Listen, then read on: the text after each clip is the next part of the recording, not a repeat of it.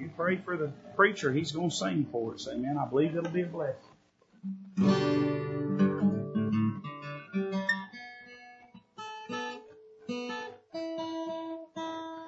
Kind of like the guy that got up to sing and he said the first song I'm going to do is one I wrote about my lifelong struggle with tone deafness and not being able to play an instrument. Y'all pray for me.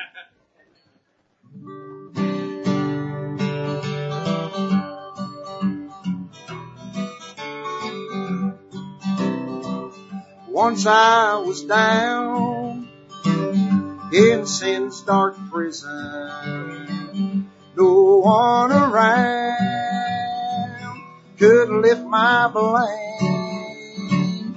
I had no hope, no joy for living.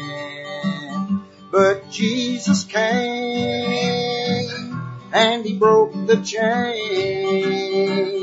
He broke the chain of sin and sorrow. He broke the chain of sin and shame. And he wrote my name way up in glory. Since Jesus came, he broke the chain in a tomb lay. It was a cold dark prison and all the world did seem to rain. Oh, but Mary cried. She said, my Lord has risen. Over death he reigns. He broke the chain. He broke the chain of sin and sorrow. He broke the chain of sin and shame. And he wrote my name way up in glory. Since Jesus came, he broke the chain. I'm so glad he came. Aren't you glad he came? And he broke the chain. Amen. I used to uh, preach in jail every Sunday afternoon, and they'd always want me to sing that song. And uh, now that I think about it, that may be where I know some of y'all from. You do look familiar.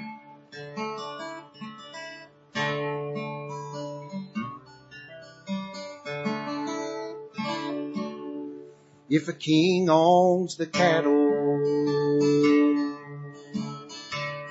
on a thousand hills,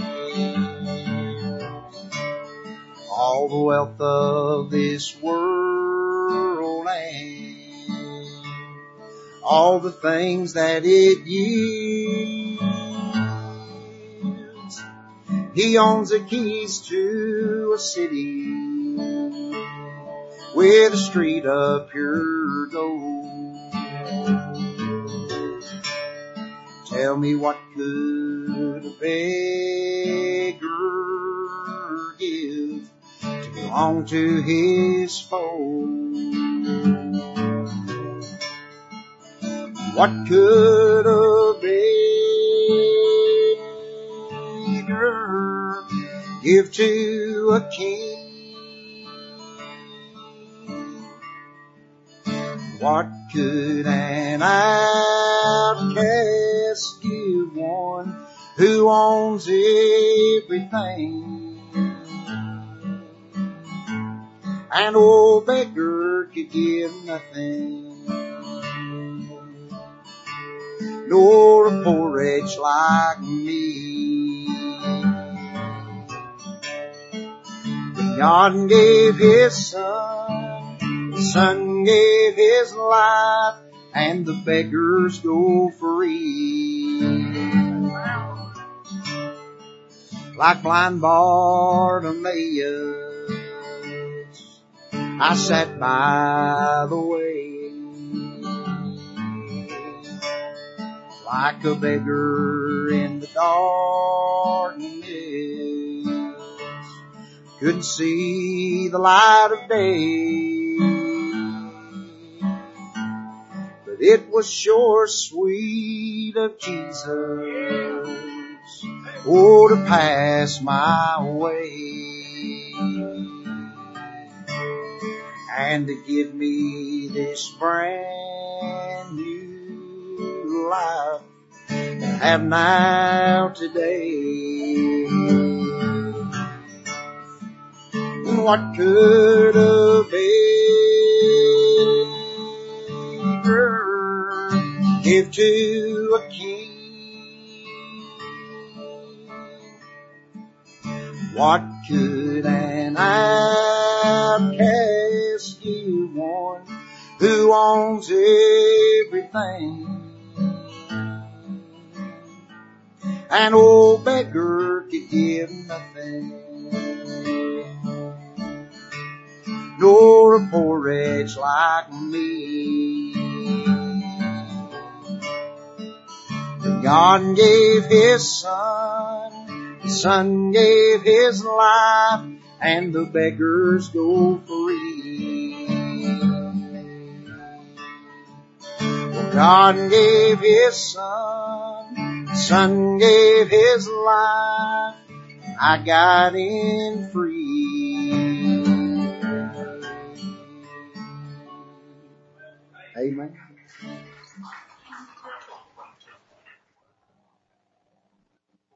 Have you gotten some help this week in revival? Have you been revived at revival? And we face a lot in this world and in this life that we live. It is good to come to the house of God and get defrosted every now and then. And get washed off, get rinsed off, get realigned with the Word of God and with the purposes of the Lord. It has been my joy to be here these last several nights. And uh, I will say what a beautiful guitar that you got your preacher. And uh, how, how many year anniversary was that? Ten. And I've been preaching revival here how many years? I got two more years. Hallelujah. I believe I can get it done. All right. So I'll just go ahead and schedule this off at least through 2022. Amen. And uh, then whatever y'all get him for the 15th, that'll determine what we do going forward. So I, I'm excited about that. What a blessing. But it is a joy to be with you. I love your pastor. I love his family and uh, I love this place. I, I'll say this to you. You're in a good church tonight. And it is a wonderful thing to go to a church that has a hunger and a focus on the Word of God. If church is built on anything else, it will be constantly evolving. And you'll have to always find another gimmick, another program, another exciting endeavor. But oh, if we build on the Word of God, that is a foundation that will last for all time. And so I'm thankful that you are here, and I'm thankful that the Lord, for these nights, for the last eight years, got two more to go, has let me be a part of your revival meetings. And uh, so I appreciate that. I'll ask you if you will, take your Bible, go to the book of Job, and find chapter 19. I really wanted to stay in Job chapter 2 tonight, but I'll not do that. I'll go to Job chapter 19, and I'll ask you to stand with me, and we'll read what is next to Job 2, probably the most familiar portion in Job's story. Job 19, verse number 25. I don't know if you've got an amen in your pocket or not, but if you do, go ahead and get it out and dust it off, alright?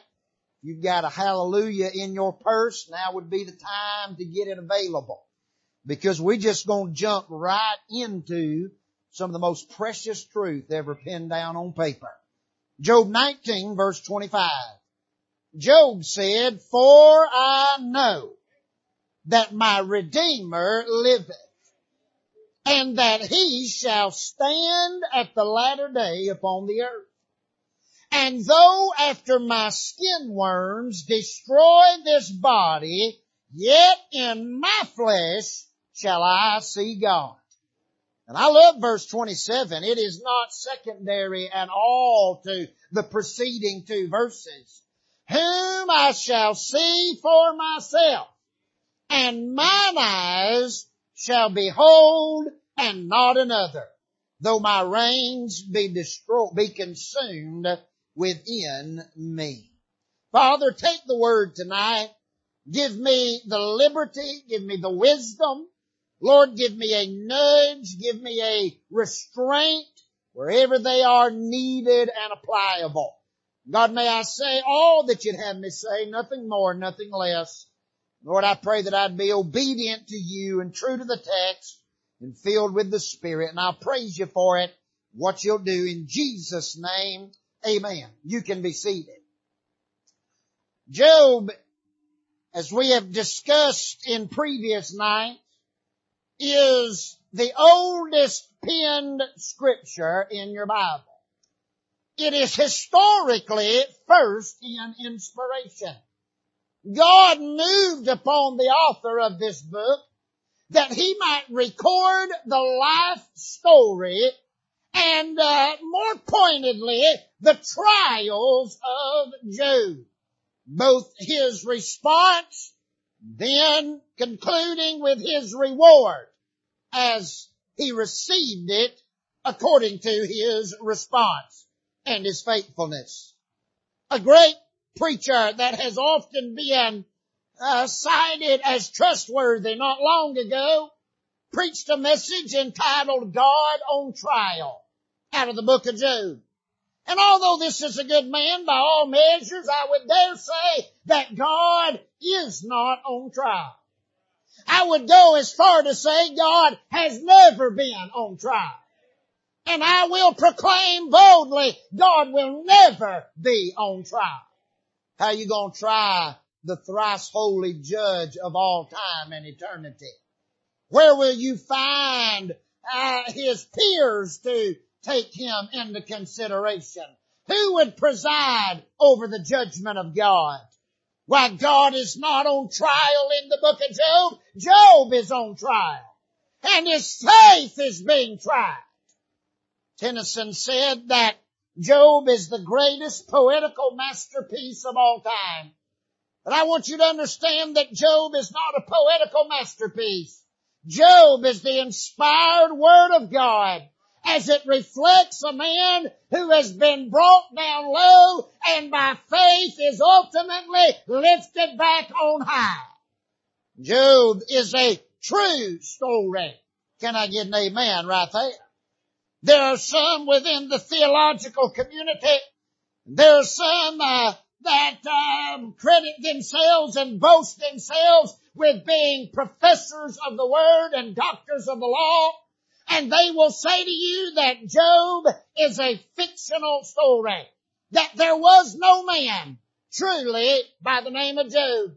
That this is an allegory. And this is just a fable that was handed down. How many of you know some folk gotta go to college to get that stupid? I have one problem with the idea that Job was not a real man. Job chapter 1 verse 1. There was a man in the land of Uz whose name was Job. Now if we can somehow get rid of that verse, you might have an argument. But the Bible states plainly that Job was a real man who went through real hardships, who had real difficulties, hallelujah, but he found out that he had a real God. Now after Job has been criticized, he has been scrutinized, and his life has altogether fallen apart. He speaks up in chapter 19, and he says this statement, for I know that my Redeemer liveth. I will say tonight that this is a bold proclamation for a man without a Bible in his possession. You do know Job didn't have a Bible. This is a bold statement for a man that did not have a local church to reassure his faith on a weekly basis. This is a bold statement for a man who did not have the permanent indwelling of the Holy Ghost. For Job to say, I know, is a bold proclamation. As a matter of fact, I'm going to need an amen right here. I believe there was much more that Job didn't know than what Job did know. Well, I'll try that one more time. I believe Job, there was a lot more he did not know than that which he did know.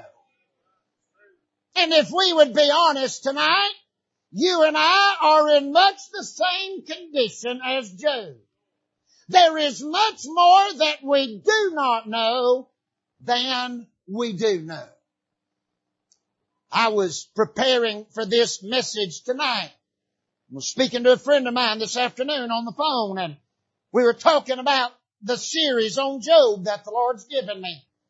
And he said, uh, what are you going to preach on tonight? And I said, I don't know. He said, no, uh, what message are you preaching in the series? I said, I don't know. And so I say to you tonight, it's go time and I don't know what I'm preaching on tonight.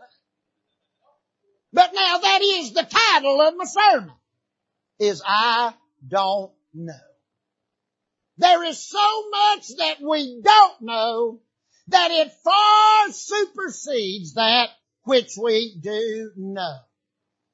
Many times I will have folks come to my office for counseling and uh, they'll sit down across the desk and they'll pour out their problems and they'll pour out their difficulties and when we get done they'll say, preacher now, what do you think? You know what I say? Most of the time, I don't know. Folks will come and they'll bring their problems, they'll bring their burdens and they'll say, Brother Jonathan, why is God allowing this to happen? And why did God let this take place? And why has God not fixed this? Many times the only answer that is available are those three words. I don't know. How many of you be honest? We don't know nearly as much as we think we know. How many of you have lived long enough to know that you don't know half of what you used to think you knew? And if we was to be honest, most of our responses in life would come back to, I don't know. I don't know. I would say, not only do we not know as much as we think we know and what we once thought we knew, I'm going to need an amen right here. I would dare say tonight that others don't know as much as we think they know. We put a lot of faith in a lot of people. And the truth of the matter is they are as ignorant as we are. And they don't know what we think they know. Some time ago I was traveling through the other side of the Smoky Mountains. This was years ago. I had a motorcycle and me and two or three other pastor friends would get together and we'd ride those Harleys up to Cleveland, Tennessee and cut down by the Ocoee and Ducktown and come up through Cherokee and the back way into Gatlinburg and we did it every year and loved it. What a great time it was. We had been gone for several days and at the end of the trip we were going back home and me and another fellow was going back over through Cherokee. We stopped at one of those little local Indian stores there. You know the kind where they sell moccasins and beads and leather and uh, I, I hate to tell you this, but it's all made in China, just sold in Cherokee. and uh, we stopped in there and we were just going to stretch our legs a little while and maybe do a little shopping for the family before we went back home. We milled around in that store for a little while and I, I told my friend, I said, I'm going to go to the restroom before we leave. He said, I am too. And so we walked in the restroom and he walked out. I was washing my hands and washing my face and just refreshing before we got back on the road. Walked out of that bathroom. There was an Indian fellow running that store. And I'm talking about he was 100% authentic Cherokee Indian. coal black hair in a ponytail run down his back, that big hook nose and that dark skin wearing a black leather jacket or vest with beads on it. I mean, he fit the part to the T. We were fixing to go out the door and he looked at my friend that was with me and he said, do you see that fox right there? There was a taxidermied fox, a mounted fox. He said, I do. He said, uh, I want you to reach over there and touch that fox on the nose. And he said, I want you to pick a number between one and one hundred and I want you to whisper it to your buddy. So my preacher friend did. He rubbed that fox on the nose. He leaned over and whispered in my ear and said 70. The Indian looked off in the, in the, in the, in the room, just looked away and rubbed his face and said 70. I thought, well, you know, that, that could just be a chance. Could be just a number that people pick, you know, and they've got that figured out. He looked at my friend and said, I want you to pet that fox on the nose again. And he said, I want you to pick a color, any color, and whisper it to your friend. Talking about me. He reached over, petted that fox, leaned right up in my ear where I could just barely hear him, and he said, violet, violet. That old Indian looked off, rubbed his chin, spoke up and said, I'm not sure, said it's a, it, it, it's a reddish purple. He said, was it violet? My buddy said, yes, it was. I am now growing concerned about this situation. He says the third time, he said, I want you to pet that fox and I want you to pick a flower, any flower. And I want you to tell it to your friend. I said, I don't really like flowers if it matters. I mean, we can just go now. He said, no, go on, do it. And my buddy petted that fox on the nose, leaned over and whispered just barely where you could hear him in my ear. He said, black-eyed Susan. I thought we got him now. Not a rose, not a lily, not a sun, a black-eyed Susan. That old Indian never missed a beat. Just that fast, he piped up and said, black-eyed Susan. I said, Robbie, let's get out of here. We went to head for the door and that Indian looked at me and he said, son, he said, uh, do, he said, would you pet that fox on the nose? I said, no sir, I'm allergic to foxes. I don't even like foxes. He said, no, go on, pet it one time. I petted that fox. He said, do you know what kind of fox that is? I said, no sir, I don't. He said, that's a West Virginia fox. He said, but then again, your wife would know that because that's where she's from. Goosebumps on my arm big enough for a hog to bite popped up. I said, we need to go. That Indian spoke up again. He said, by the way, how is Amy doing anyway? I hit that door so fast about knocked it off the hinges. I went out and got on that motorcycle. I fired it up. I was hunting first gear. Here come that Indian run out. He said, whoa, hang on a minute, young man. Hang on a minute. He said, I got to tell you something before you run off this mountain and kill yourself. He said, when your buddy came out of the bathroom, I told him to say 70 Violet and Black Eyed Susan, and I asked him where your wife was from and what her name was. Now I'm here to tell you, if he'd asked me for a thousand dollars to get out of that store, I'd have given him two thousand. He had me fooled every which way I could have been fooled. But as it turns out, he didn't know as much as I thought he knew. And I think tonight that if we were to be honest when it comes to life, there's not much that we really know. Things that we thought we knew, come to find out, they were not as certain as we were convinced they were. Situations that we thought would never change, they crumbled overnight. What we considered to be immovable, it became movable and we have learned throughout life that we do not know as much as we think we know.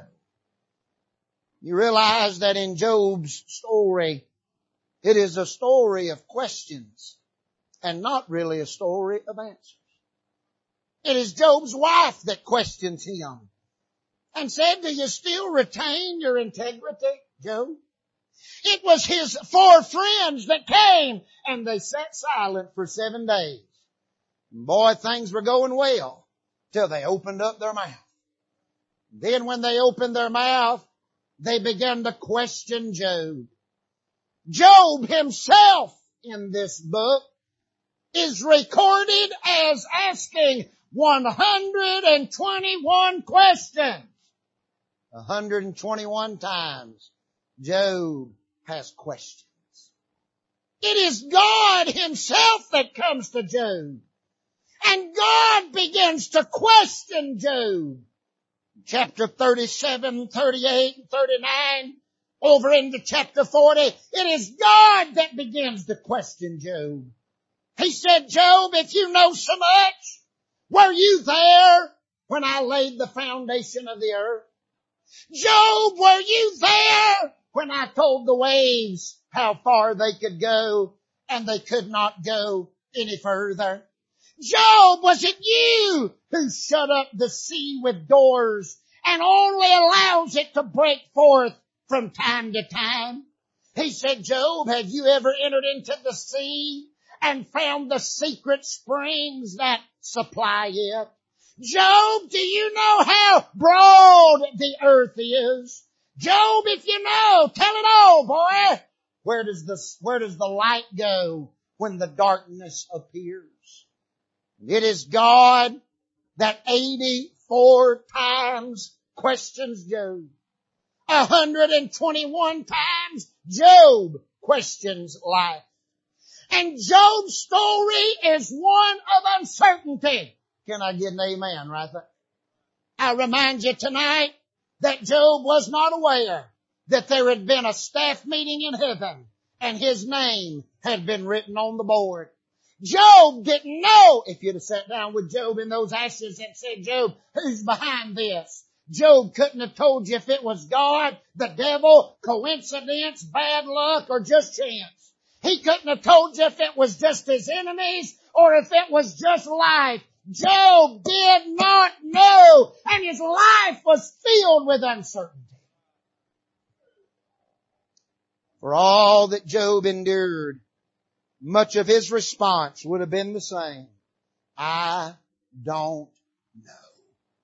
Job, is God doing this to you? I don't know. Job, is this the devil unleashing havoc on your life? Job would have responded, I don't know. Job, is this just your enemies coming against you, the Chaldeans? Job would have to say in truthfulness, I don't know. Job, is it just bad luck? Is this just the way things happen sometimes? And for all that he faced, he faced it. Listen to me carefully tonight. For all that he faced, he faced it with uncertainty. And I think that if we would be honest, for all of the facade and for all of the bravado and for all of the faith that we claim to have, oh, I need some honest people in the house of God tonight. For all that we claim to know, when push comes to shove, much of what we go through in life, when really questioned about it, we would have to say, I don't know. I've sat with those who had a good godly home. And seemingly out of nowhere, devastation came. Divorce was written in their life story. Heartbroken children, broken lives. And they say, preacher, why did this happen? Well, you may have all the answers. I'll call you next time. But I find myself looking across that desk saying, I don't know. I buried babies in coffins no bigger than this pulpit. A broken mama and a broken father with tears in their eyes and agony in their voice say, preacher, why did God let this happen? Maybe you have a clinical answer and maybe you've got some great insight. But all I've ever been able to say is, I don't know. Brother Toby, have you sat by the bedside of a saint who has been honorable, who has been holy, who has walked with a great testimony above reproof and reproach? watch them suffer an untimely death. And they say, preacher, why would God let this happen to me? And again, the only thing that I know to say is, say it with me, I don't know. I don't know. I don't pretend to have the answers to all the questions of life. I do not pretend to know the reason why God does and why Satan is allowed and why choices are made and why people do the things they do. I don't know. There's so much in life that we don't know. You know, something that maybe you've said, and possibly I have as well. Well, preacher, we may not know now, but when we get to heaven, I'm going to ask the Lord. Let me say this about that. When we get to heaven, I'm not sure we're going to care anymore. And uh, when we get to heaven, I'm just not sure that's really going to matter. This life, if we were to be honest tonight, it is filled with uncertainty. It is filled with questions that truly cannot be answered positively and affirmatively. And much of it is, I don't know. So for all that Job did not know, hallelujah. Job, why are your ten children dead? I don't know. Why is your wealth diminished overnight? I don't know. Job, why is your body racked with pain and it seems like there's no limit to the suffering that you're enduring physically why, Job? He would have to say, I don't know. Job, why would your precious faithful wife of all these years, why would she crumble under the weight of this trial and leave you to stand alone? Job would respond, I don't know. But for all that Job did not know, thank God there were some things that Job did know. 84 times God asked him a question. Job had no response. 121 times Job had a question. Yet there were no answers. But when we come to chapter 19 verse 25, Job, glory, hallelujah, I'm having a time tonight. Job, whose life was filled with question marks and uncertainty, he rises up boldly and without stuttering and without apologizing and without a disclaimer. He says, there's a lot that I don't know, but let me tell you what I do know. I don't know why my children are dead. I don't know why my body is in pain. I don't know why my wife is backslid. I don't know why my wealth was taken. I don't know why God seems to have turned on me. And I don't know why the devil has been given a long lease. But let me tell you what I do know. I know that my Redeemer liveth.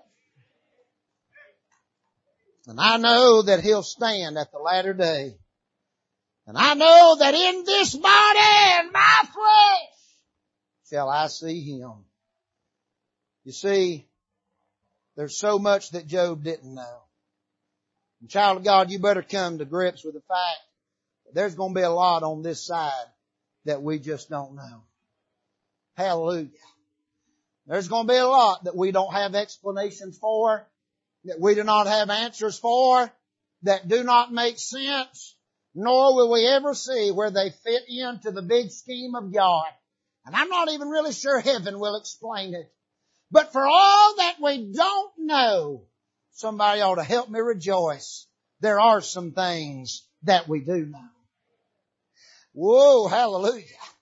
And I want to say alongside of Brother Job, what I, glory, hallelujah, what I do know is enough to get me through what I don't know. what I do know is enough to carry me through what I don't know. I can walk through the uncertainties of life because I know that my Redeemer liveth. I can walk through the graveyard with questions, but still have joy because I know that my Redeemer liveth. I can look at the broken pieces of life and say, Lord, I'll never understand why it went this way, but I know that my Redeemer liveth. And thank God, what I do know is enough to carry me through what I don't know. Oh, child of God, you may never have the answers. God may never sit down and explain it to you. You may never see it on this side, but I want to remind you, hallelujah, of some things that we do know. And we know that all things work together for good to them that love God. I know that. For I know whom I have believed and I am persuaded. First John 5, these things have I written unto you that believe in the name of the Son of God, that ye may know that you have eternal life. Paul said in the book of Philippians that I may know him and the power of his resurrection and the fellowship of his suffering. So what I'm trying to say to you tonight is there's a lot in life that we do not know. But there are some things that we do know. And if I will take hold of what I do know, it will carry me safely through what I don't know. Isn't that good? I wonder tonight who's got questions? Who's got big issues that are linked back to misunderstandings between you and God? And you feel like if He just somehow would explain His side of the story, that you'd have resolution, you could move on in life. Friend, you're never promised those answers. But thank God, there are some things that we know. And what we do know will be enough to take us through what we don't know. That's it. That's the message.